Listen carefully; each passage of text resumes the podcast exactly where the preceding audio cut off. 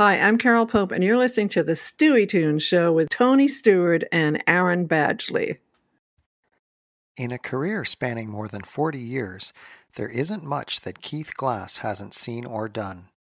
A founding member of Canadian country music icons Prairie Oyster, Keith has enjoyed a long and successful tenure as both their lead guitarist and as a songwriter. Since Prairie Oyster disbanded, he has formed a new group, the Keith Glass Band, with a style that encompasses rock and roll, country, R&B, folk, and blues, all fused into Keith's original songs. Keith is a multiple Juno and CCMA award winner, is a member of the Canadian Country Music Hall of Fame with Prairie Oyster, and is a SOCAN Songwriters Lifetime Achievement Award winner. He now resides in Kars, Ontario, where he lives with his family and works on his new projects in his home studio. As an added bonus to today's episode, Keith has very generously agreed to let me preview one of his new songs, so stay tuned at the end of the episode because we're going to play that song in full for you. I think you're going to love it. And I also think you're really going to enjoy our chat. So let's listen in. Welcome to the Stuey Tune Show. These are insights and commentary on the music and musicians that shape our lives. And now, let's go back to class with your host, Tony Stewart. All right, good morning, Keith. Thanks for joining me today. Really, really appreciate this. My pleasure. Great to be here. Thank you. So, um, I guess just for everybody who's listening to the show today, um, tell me a bit about yourself, uh, the first maybe groups you played with, um, when you started playing, that kind of thing. Because um, I, I'm, I'm, me too. I'm interested in that. I love kind of hearing where people started and. Well, uh, I'm a child of the 50s. So I grew up um, through the 50s and kind of blossomed musically, I guess, in the 60s. So my influences were, I like to think, pretty broad. Uh, I think it was a very fortunate time in the sense that music hadn't become quite so formalized as it has since. So, you know, like my early influences were the Beatles, um, undeniably, but I can remember kind of being blown away by Dean Martin and obviously Elvis Presley and I can remember hearing an Arthur Godfrey song on the radio when I was a little kid. Hmm. So music was all over the map. I mean, if you think of the the, the top charts, like on CHUM Radio in Toronto, where I grew up near, uh, I remember "Tiger by the Tail" by Buck Owens being on the charts the same time as "Twist and Shout" by the Beatles. So, what does that tell you about how kind of wide open the borders were then. So I've kind of had a weird career in that I've I've played a little bit of everything. Uh, without doubt, I'm known best for having played with Prairie Oyster for almost 40 years. That was mm-hmm. you know, that rare. I'm one of those rare people that had, you know, basically had this factory job in this band, if you will. You know, back in the days when you could you could work for one company for a long time. Um, but we were really fortunate in that we did have such a long career. I mean, it wasn't always the heyday. Obviously, we we you know played around the bar circuit in Ontario for you know 15 years before anything ever happened. But um, that was my main thing. I started playing rock bands in a rock band in in high school with a drummer with whom I still play now. Yeah, I saw that. Who That's... was the first drummer in Prairie Oyster? Yeah, and uh, and then we you know we started prairie oyster and he was in the band for a few years and then he went off and lived in winnipeg. However uh, along the way i also we also had a bluegrass band before prairie oyster happened and then in a lull between the versions of prairie oyster um, i had my own sort of r&b rock and roll band in toronto. So you know, I guess it's all been sort of painted by my my influences. Those being rock and roll, R and B, jazz, blues, country, obviously, bluegrass, rockabilly, you name it. So when you uh, started Prairie Oyster, uh, just describe how you and Russ met. Did you meet through various bands that where you were in, or had you uh, known each no. other before then? No, it, it was easier than that. His parents and my parents played poker every Saturday night before we were born. Oh, really? And and uh, so we knew each other from the time we were born, more or less. I'm Oh, little, wow. I'm a year older than him, but we grew up playing together and um, went all through school together and uh, started the aforementioned sort of bluegrassy band together when we were in our teens, you know, 16, 17, 18 years old. And that band eventually morphed into Prairie Oyster about 1974, I guess. So we were in our early 20s. And you started, was Prairie Oyster originally a trio? Is that what I was reading No, correctly? no, No? no, that's just a that's an accident of uh, of journalism. Oh, Um, okay. it's fake news. Yeah, okay. Uh, no, it's it, it sounds great because it it it says it was me and Russell and Dennis, but Yeah. we we were indeed the genesis of the band. But no, it was always intended that it would be a band of a whole bunch of people, and we knew when we, the three of us met. Actually, Russell and I were playing in the King City Slickers, which was our bluegrass band, in Peterborough, Ontario, and we met some really great musicians in a band called Heavenly Jukebox, which Oh, was a guy named Chris Cuddy and uh, Jim, whose last name I can't remember, on bass, and Dennis on who was playing steel and banjo and fiddle and everything else, and guitar. And um, we kind of went, "Wow, these guys are really cool." But that steel guitar guy is just like he's a monster, and so they were falling apart, and uh, we were our band was kind of falling apart. So we spoke to him about trying to start something. So in the sense, yes, three of us started the band, but we were never a trio. We immediately had a he had a friend who was a really good fiddle player, a guy named Zeke Mazarek, uh, who joined the band, and Alistair on drums. And then we found a guy. There are so many weird stories. I mean, you've only got about a half an hour here. I could spend hours just on this. We ended up doing a TV show as some of us, Dennis and I, I think, as backup musicians for a guy named Tom Gallant, an East Coast singer songwriter guy who was the Tommy Hunter show. Uh, what's the word?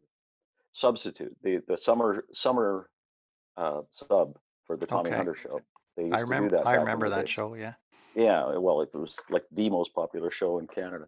Yeah. So then this Tom Gallant guy, they decided he should go on the road, and they put some dates together. He didn't have a working band, a road band, so his manager was sort of managing us, and he said, "Why don't you use Keith and Dennis?" And then we met this piano player. Oh, it's a long and crazy story. So, Oh, you can go ahead. We have a bit of time if you uh, want. well, it, it just kind of tumbled along and grew and uh, morphed, and I think at one point, sort of after the fact, I, I realized we had 17 drummers through the course of the band's history. 17.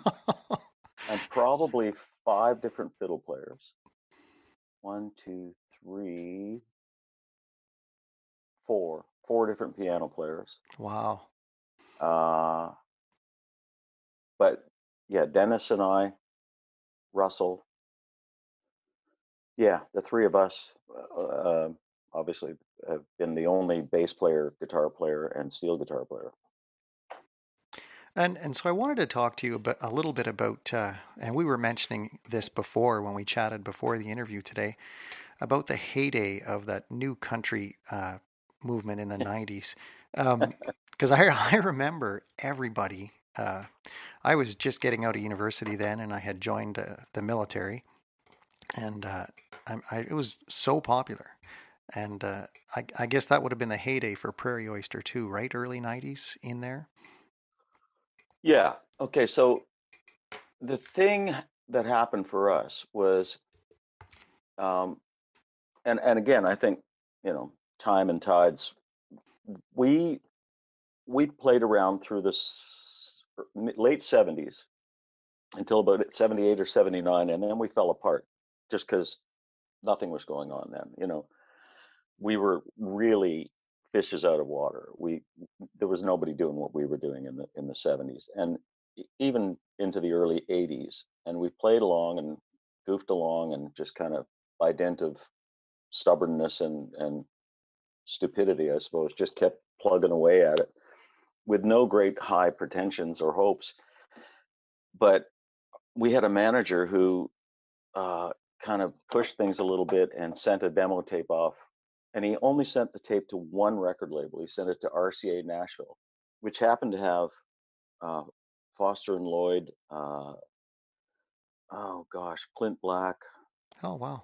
A bunch of people that, you know, we actually thought were pretty cool at the time, especially Foster and Lloyd. I mean, they were they were cool. They were, they, but but the key words here are new country, and this was before that that phrase had been coined, and um, it was kind of the you know if anybody referred to the the movement at all, they'd say it was the neo traditionalists or the new traditionalists. Oh, uh, at that same time, the Judds were coming up. Yeah. Uh, Ricky Ricky Skaggs was was all over the place. Vince Gill. I mean, there was some really, really cool music. The the only defining thing about it was that it was cool, and that it was every act was different. Do you know what I mean? Like nobody Mhm. sounded like anybody else. There was no none of that sort of let's lump it all together and and so and and there's an interesting story in this. Maybe you'll find it interesting. So we he sent it only to RCA Records in Nashville to the the attention of um, the label uh, chief, a guy named Joe Galante, who was a New York guy, but he'd been sent to Nashville to run the show. And he went, "Well, these guys are really weird. They're they're like way left of center, and you know that's perfect for this time." So they signed us, and it was very bizarre. Like it was 1989 that we got signed, and our first record came out a year later. Coincidentally, the last vinyl record released by RCA Records Nashville, and thereafter everything went to uh, CDs. Okay. So you mentioned that you you had or somebody you knew had a copy of our uh, cassette tape of a Yeah. Prairie Vista record. Yeah, I remember when those were that was a big deal. At any rate, I can remember about three years later, this thing came along, uh, this phenomenon called new country or young country, Yes. Yeah. right? And and everybody like just crowed about it, right? Like it was the be all and the end all. And I I would caution now as always, beware catchphrases, because in my estimation, it kind of destroyed the whole the whole what? The whole integrity of it. Because immediately you had to put this label on it. And I can remember so vividly having arguments with people. Unfortunately, some of them took place during interviews such as this, but there'd be some earnest jock, like a radio jock, saying, How does it feel to be part of the young country music? And I would say, I, I don't really feel like I'm part of it. I, I find it hard to think that I would be part of something that essentially has uh, killed its past or has done everything it possibly could to kill its past. Do you know what I mean? Like Yeah, I do. it went from a time where, for example, um, and and this is the 70s up in the 80s, right up into the 90s, you could hear, um, you could still hear Merle Haggard on the radio. He was still deemed legitimate and real, or or Tammy Wynette could still put a single out, even though she was probably in her late 40s by then. Uh, George Jones could still get on the airwaves, and suddenly this new country thing came along, and so the the the the notion of it was that nobody over the age of let's pick an age no artist over the age of 25 should be allowed to make records anymore. Or they can go ahead and make records but we ain't gonna play them except on the sunday morning oldies shows. So even Yeah. people like vince gill started falling off the charts. And Yeah, it just kind of destroyed itself. It was almost like an embarrassment that anything old should get played and if you if you think of the the parallel of that being uh, let's say whatever the main rock station is in in in Ottawa, right? If they just suddenly said, "Hey, we're new rock," and they're not going to play Jimi Hendrix, Led Zeppelin, the Beatles, the Stones, you go on through the list because it's old crap. Well, isn't that a bit of a weird precedent? Anyway, yeah. so there, I've had my rant. I feel Well, better now. Because I always coffee.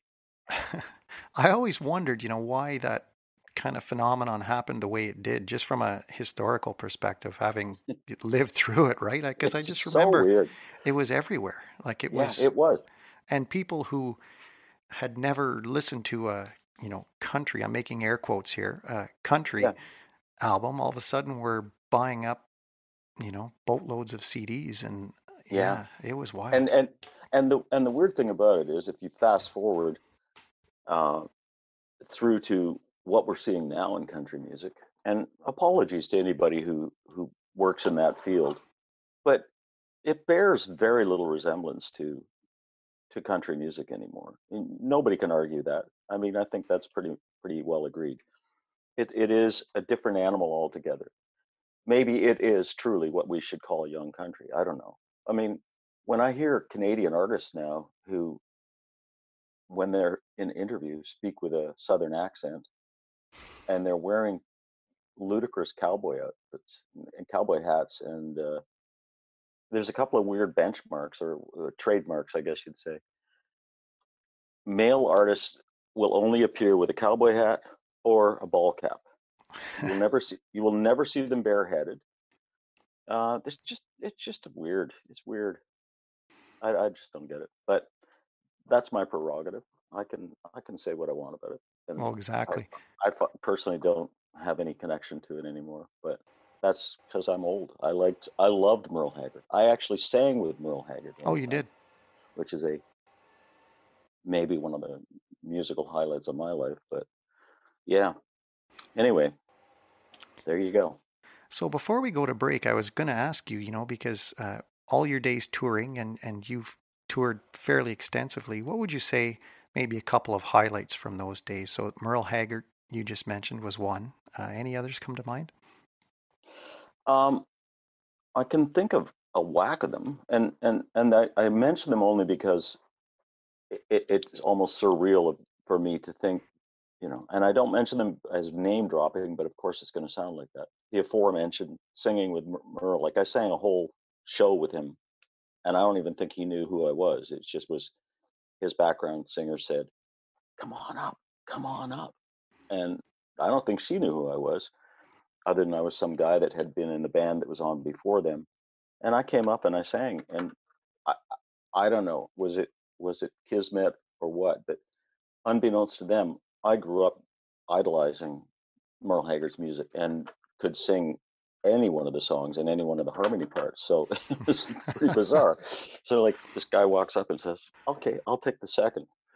Anyway, uh, another time we were in Los Angeles at a Academy of Country Music Awards show, and I was backstage, and Johnny Cash walked in the room, and I was the first person standing in line, sort of thing. And he said, "Hello, I'm Johnny Cash," and shook my hand. And I went, "Yes, you are." And another great time was meeting Minnie Pearl, who oh I don't people would know who she was, but she was a country comedian, but an in- incredibly bright woman, and coincidentally, was one of the few people who was really close friends with Hank Williams, Hmm. and uh, up to his death. And I had been in a play called Hank Williams: The Show He Never Gave as the guitar player, and part of that whole thing was the, the, the background of the play was was how close he was to her. There were a lot of sort of anecdotal things about how she had told him, you know, you got to stop this crazy lifestyle, and you know. Anyway, so yeah, we sat backstage uh, on the Ralph Emery show, Nashville Now show, and talked for about half an hour about her life and her friendship with Hank. I mean, but the biggest part of it all, and and then I'll leave you in, uh, to the break, is that I just think it was really fortunate to have a career at all in music because it's really hard to do now. Like I said, having almost 40 years of, of playing and touring and making a living, and you know, with some great people and getting to travel all over the world, or a good chunk of it. Um, you know, barely an inch of North America I haven't seen and played in, and most of Europe. That's pretty great. It was just a phenomenal experience. Probably won't be repeated. Yeah, that uh, that does sound uh, pretty amazing. That looks like a good spot for the break. So we're gonna take uh, a few moments for our music history moment, and we'll be right back with Keith Glass. Let's go back in time all the way to July 6th, 1957. On that day, a meeting of future rock giants occurred. John Lennon and Paul McCartney met for the first time at the Woolton Church Parish Fete, as Lennon's group, the Quarrymen, were setting up for their performance. Eager to impress Lennon after they were introduced, and Paul was asked what he could play, McCartney picked up a guitar and played 20 Flight Rock by Eddie Cochran and Be-Bop a Loo-Bop by Gene Vincent. He then showed Lennon how to properly tune his guitar as Lennon had never done it before and had always relied on other people. Lennon was suitably impressed and asked him to join the band, and the rest is history. Now, back to the show. Okay, we're back with Keith Glass. And uh, Keith, I wanted to uh, spend the second half of the show talking about what you've been doing since uh, Prairie Oyster uh, disbanded. So um, I understand you had a collaboration with Lynn Miles quite extensively. Yeah, actually, um, were it not for this pandemic shutdown, uh, we would probably be in. No, Michigan's over. Uh, I'm not sure where we'd be. I've kind of lost track, but um, yeah, I've been playing with Lynn since Prairie Oyster was still going, but you know, Prairie Oyster had a pretty defined schedule, so I could do other things on the side. I always had a little rock and roll band on the side um, when I lived in Perth, and I had a call from Lynn in. Well, I can date it because it was right before the 911 or right after the 911 uh, catastrophe. And she needed somebody to go to Europe and play a, a few weeks over there with her and uh, asked if I was available. And as it turned out, I was. And so that was 2001, late 2001. And I've been playing with her ever since, whenever it's possible, as a sideman playing guitar, mandolin, and singing harmonies. Excellent. Yeah. That's a and, long collaboration. Yeah. Yeah, 18 years. Wow. Yeah, uh, crazy. And then let's talk about your band now, the Keith Glass Band. Uh, yeah. So why don't um, you give me a rundown of the lineup of the band? And we already mentioned that your hmm. drummer you met in high school, which I think yeah, is great. Yeah. That's really cool. Well, as I said, I've always sort of had something on the side, uh, even during Prairie Oyster's heyday. Uh, at least since since I moved to Perth, which was in '91 and uh, I met some great musicians in Perth uh, who I still uh, am very close with. We were just about to play a big fat reunion gig of our band Twister um, when this thing happened. So we, we were all lined up to play this big show uh, in Perth in May, and uh, obviously it came and went. But um, so I moved from Perth, as I said, uh, to Kars uh, Ontario in 2007, and just kind of just by dint of it being that far away, it became impossible to kind of keep contact with the guys to play on a regular basis to rehearse. It was just too much.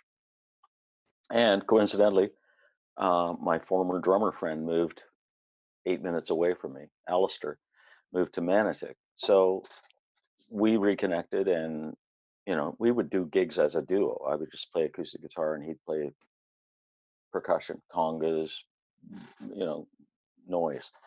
And um, and then we thought we got to find a bass player. And we played with a whole bunch of different people over the years, and it, it nothing ever quite stuck. Not that it wasn't good or uh, worthwhile. It just it just didn't stick. And um, only about three and a half, four years ago, we met um, a guy named Mike Turin, who's a really great veteran sort of Ottawa bass player. And I had known of him when he played with Sue Foley years ago and had no idea how to get in touch with him. And finally, just kind of literally tripped over him. I ran into Tony D one night and said, Hey, what are you up to? He said, Oh, I'm going to play the gig tonight. Um, I said, Who plays bass with you? He said, Mike Turin's playing bass. And I said, this is the guy I've been trying to find for years. How do I reach him? He said, I'll tell him to give you a call.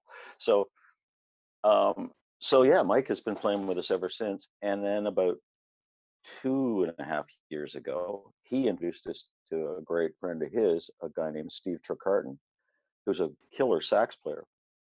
And I, I thought, wow, this would be great, but you know, sax is just a and no offense to you because I know you're a horn player, but if you're a trio and you're trying to do the the breadth of stuff that I'm trying to do, Yeah. I, I, again back to the my musical beginnings, I want to be able to play uh, a country song if I want. I want to be able to play a more sort of folky thing, uh, this, that, the other thing. I'm a songwriter first and foremost, so I, I, I thought, well, a sax is great. It's too bad you can't, you know, if you played keyboards, I'd say, yeah, do you want to join the band? And he said, well, I do play keyboards. I play piano and organ. And I went, want to play in a band? now, th- th- all of that, of course, sounds, you know, when I, I, I even hear the words, you want to be in my band. So, like, being in a band when you're at this stage of your life is not like a lifelong commitment anyway. You know, let's face it. Mhm. I'm going to play five or six times a month. It's it's it's like golf, except I can make money doing it instead of it costing twenty grand a year. So- exactly. It's a great hobby, uh, and and I do take it pretty seriously just by by virtue of the fact that I've been a professional musician all my life. So I, I take playing and getting on stage pretty seriously. But anyway, these guys are great. Uh, it's I, I, with no with no disrespect res- disrespect to Prairie Oyster. It's the best band I've ever had. It's it's kind of, and I suppose that's because it it does almost exclusively my material or songs that I've chosen to do. So I can be completely self-indulgent, and we can.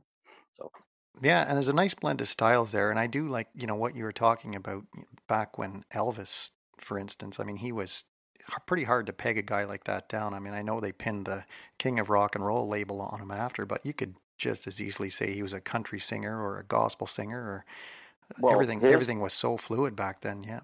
Absolutely. I mean, if if in the interview he was asked who's his favorite singer, and who did he say? Bing Crosby. so, you know, influences and uh, yeah, it's it's.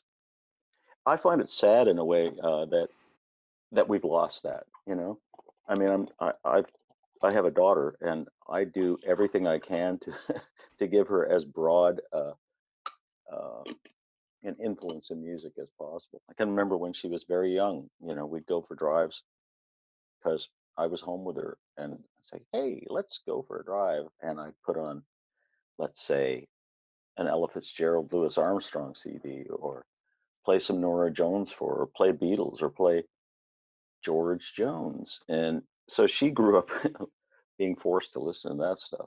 And I think it's been really good for her. Yeah, for sure. Um, I did an, in, an interview yesterday with a couple of guys in a band called Double Experience, and it was interesting. You know, we're talking about the challenges of having a career in music, and their their experience is very different from what you would have done. Like you said, you know, they they have to Yeah. do a little bit of everything uh, these Yeah. days to make a career. Two of the hardest working guys I know, but uh, uh, they're doing it. But it's really interesting because they're juggling, you know, twenty balls trying to Yeah. make a career in music for sure. Well, well, the thing that that that blows me away about it, and and the thing that I find most daunting, because I'm in the same position. I'm trying to be, I'm trying to run a band, right, and trying to run a career after a fashion and at a at a level that I can find worthwhile. And I'd love to be playing more. I absolutely would love to, but when I think of what's needed, and the biggest thing now is you you, you have to be it's not enough that you're you're you're the musician, you're the songwriter, you're the band leader, you're the booking agent, you're the manager, Yeah. but you also have to be an, a social media guru, and that's the part that I'm I'm probably never going to really fully understand. I, I,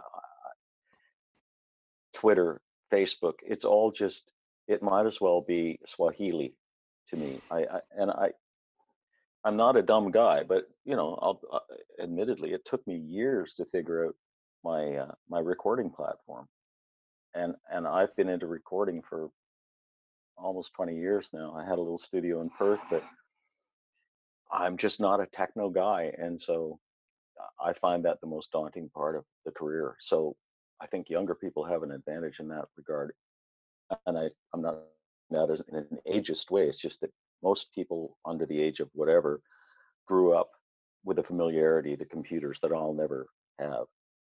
computing devices, these computing machines. That's right. Dumb things. so this uh, sounds like a good time. Uh, are you ready to do the Stuey Tunes quiz? sure. All right. Thanks for warning me. That's right. Uh, just a little disclosure here, folks. I do give all guests the questions in advance. So, all right, let's get started. Here's the question Do all of your guests forget them as quickly as I did? Uh, well, yeah. so we'll get started. First question Sure. uh, Favorite Beatle? Oh, that's easy. Uh, George. That's mine too. And, and why Yeah. George for you? Why George? Because he was he was everything I'm not. He was understated. Um, he was the quiet one. no, I, I I always admired his songwriting. I mean, you can't deny that the two obvious guys were phenomenal songwriters. There's just no question of that. But George quietly wrote these great songs, and I think he was a very quiet, spiritual person and uh, a a seriously underrated guitar player, in my estimation. Um, by all accounts, uh, he was kind of bullied and taunted by both George, or by John and Paul, and by George Martin. So, you know, good on him. And he died much too young. So there you go. Yeah, no, he's my favorite as well. And the older I get, the more I appreciate him Yeah. uh, for sure. Uh, question two. So, the best live show that you've ever attended or seen, or Wow. Oh, good lord. Uh,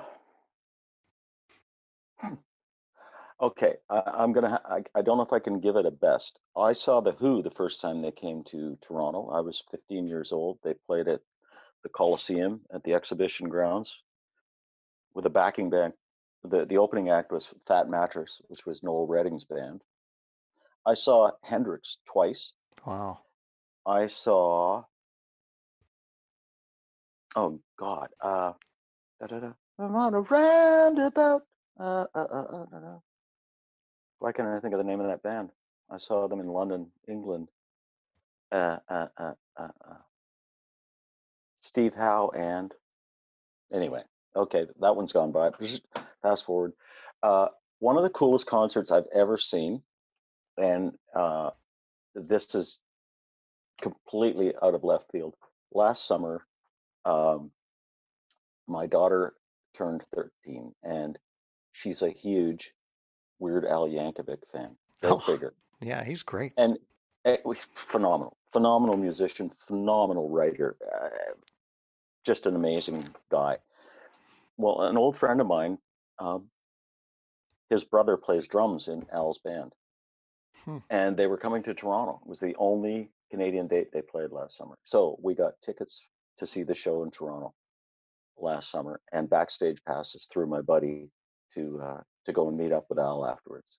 So it was maybe the greatest birthday gift I've ever given anyone. And we just had we we so my wife and daughter and I went to the show, and it was absolutely a stunning show. I mean, I, I words fail me, like because it was everything, right? It was funnier than dog parts.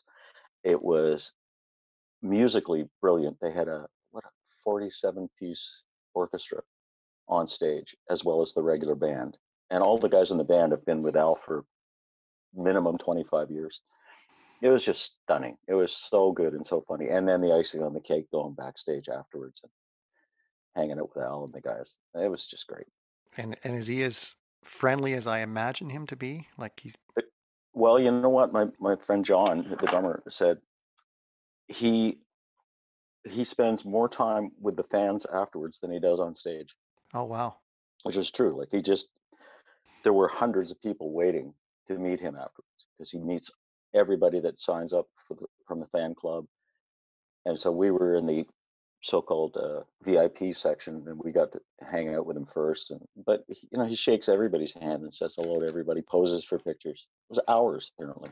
Oh well, I I talked about him briefly in the uh, episode that I put out yesterday, and I said, you know, you've made it when Weird Al takes a shot at you in uh, one of his songs, right?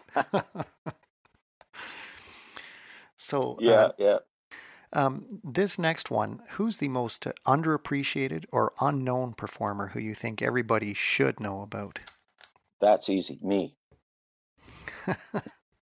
no, I don't know. That's another one uh, because funny, you know, like um, I did an interview a couple of weeks ago with somebody that asked. I'm not the I'm not the best person to answer this question because in the interview a couple of weeks ago, I was asked, "What have I been listening to since the shutdown?" And I went, "The same thing I always listen to. Nothing.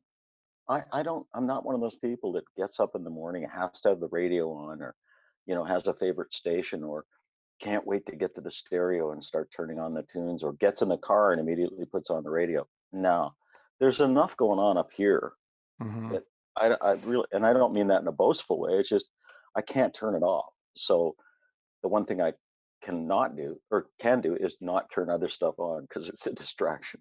You know, I'm that guy that if I'm at a cocktail party and there's music on in the background, which there always is, I want to run screaming out of the room, pulling my hair out because I can't do two things at the same time.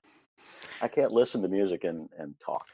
Well, and you know what? It's amazing how many musicians uh, feel the same way. Like, uh, you know, I was just chatting with a friend of mine, and first thing in the car, it's not music for me that goes on. Like, I'll put talk radio on or something just because I want to Exactly.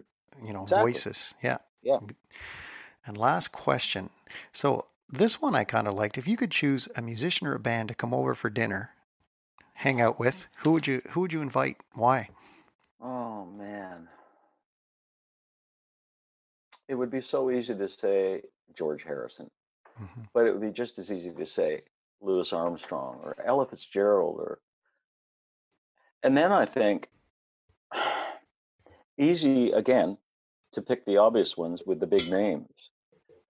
But oh man, you know, there I think of all the people that I've admired over the years because they toiled in the background. Like, oh my God, could you talk to Ray Brown, for example? You hmm know who Ray Brown was? Yeah. Upright bassist with uh he played with He played really with everybody. everybody. Yeah. Uh so and was married to Ella. Um yeah, so I don't know. It, that's a really hard one.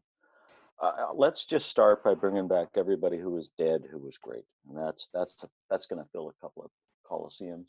Yeah, for sure. I I wouldn't I wouldn't know where to begin. Oh my gosh. I, I could even just think of friends of mine who are passed who I'd love to have back to finish conversations with, you know. People like Willie P. Bennett, who died way too young and who was a really great friend and somebody I admired so much as a songwriter and a musician. Oh my God. So yeah, there's one. All right. And final uh, question, I think, for today, Keith. Um, thanks very much uh, for sending me that track, Soul Sister, um, which Oh, we'll we'll play after the interview. I'll I'll use that as uh, outro music for uh, this episode. But do you want to just tell me a little bit about that track, or well, again, the, the and I think there's a distinction here, and I, I have to make it clear. Um, there's a comma between soul and sister in it. okay? and it was a bit of an inside joke, and I'll leave it at that with somebody that I love very much. Because she always calls me sister. Got that right, sister. So it began as a bit of a, a tongue in cheek thing. But um, like I said, I grew up uh, near Toronto. I grew up listening to a lot of stuff. The first music I remember seeing live, like high school dance music and, and whatnot, was always Toronto had a fabulous R&B song. I mean, John Lee and the Checkmates, uh, Stitch in Time, all these great bands. Uh, some of these people went on, with, well, John Lee, John Finley from John Lee and the Checkmates went on to form the band Rhinoceros. Uh, bands like Bush, uh, all of most of those guys went on to play with Alice Cooper. Um, there was a big, big, well, Steppenwolf, um, the Sparrows, uh, solid, monstrous R&B scene, and I loved R&B, and so it was a big influence in me. And it's always if if I go back and listen to my own songwriting over the years, there's always a twinge or a tinge, I should say, of of R&B in in the way I write and the way I approach songwriting and my thinking, I guess. So this song is obviously a big R&B kind of thing, and uh, Steve uh, Trecarton, um, sax player, played organ on it. Plays organ on it when we do it live, and he just kind of surprised me by sending me these sax parts uh, a couple of months ago, three months ago, right right after the pandemic shut mm-hmm. down. And I went, "Oh my god!" I plugged the plugged the parts in, and I, and when I put the baritone parts in, I went, O M to the G. This is phenomenal." So, you know, and when we do it live, we are going to need another bari player. So, you know, if you happen to be uh, in the neighborhood, well, give me a shout. I got something else I can ask you about after we finish our interview. Sure. It involves it involves your horn playing too, so we'll get to that. But yeah, it's I, I love this, and I love this band's ability to pull off stuff like this. And then three songs later, we'll do uh, a Hank Williams tune, mm-hmm. and uh, and it all kind of fits in the same big old groove, you know. So thank you for playing it. Thank you very much. It's from a I would hope to say forthcoming record if there's ever a forthcoming you know we've got like i said six or seven tunes in the can but i don't really want to record the rest of the album remotely so we can wait and then we'll get the get it together and then once you've got that um, album finished let me know uh, the details and i'll you know spread the word out there too sure well let people know like uh, we're posting little videos on facebook on our keith glass band facebook page and on our keithglassband.com webpage and just I don't know what else to do in this thing, you know. I, I yeah, don't for sure. I don't, I don't want to do like little concerty things here, but that's kind of what I'm doing in my little studio with uh, with the tracks from the guys. Yeah. And in some cases, they're sending in stuff to me, and I'm I'm sticking it into Cubase and and mixing it in. Then I do my part live, and we do what we do. Got to keep a, a pulse going. You know what I mean? Yeah, absolutely. Well, it's been delightful to talk to you today. I really appreciate uh, the chance for the interview, Keith, and great, uh, great to meet you as well. Likewise, I, I, I really appreciate the opportunity. Well, thanks so much. Thanks, Tony. And now, as promised, let's listen to Keith Glass's new song, Soul Sister, played by the Keith Glass Band.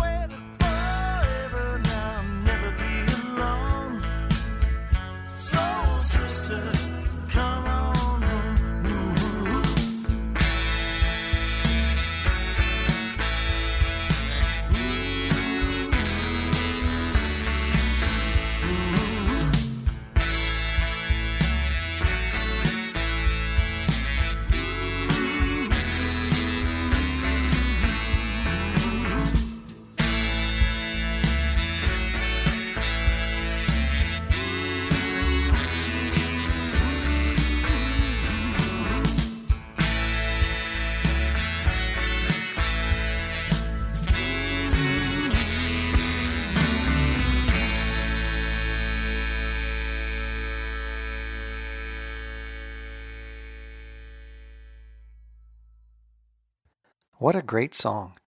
Once again, I'd like to thank Keith for allowing me to preview it on today's episode. I really enjoyed our conversation. He's got such a wealth of knowledge, and as you can tell, is still very passionate about what he does. I'm grateful for the opportunity, and I hope you enjoyed it as much as I did. That's all we have for today. Please remember to subscribe and consider leaving a rating or a review, as those really help. Also, if you know anyone who you think might like this show, please spread the word. You can visit the Stuey Tunes Show website at stueytunes.com where you can find episodes, blog posts, videos, and more. Background music for today's episode was provided by my good friend and musical partner Rick Denis. So until we meet again, stay safe, be well, and see you next time. Thanks for listening to the Stuey Tune Show. If you're enjoying this show, don't forget to click subscribe.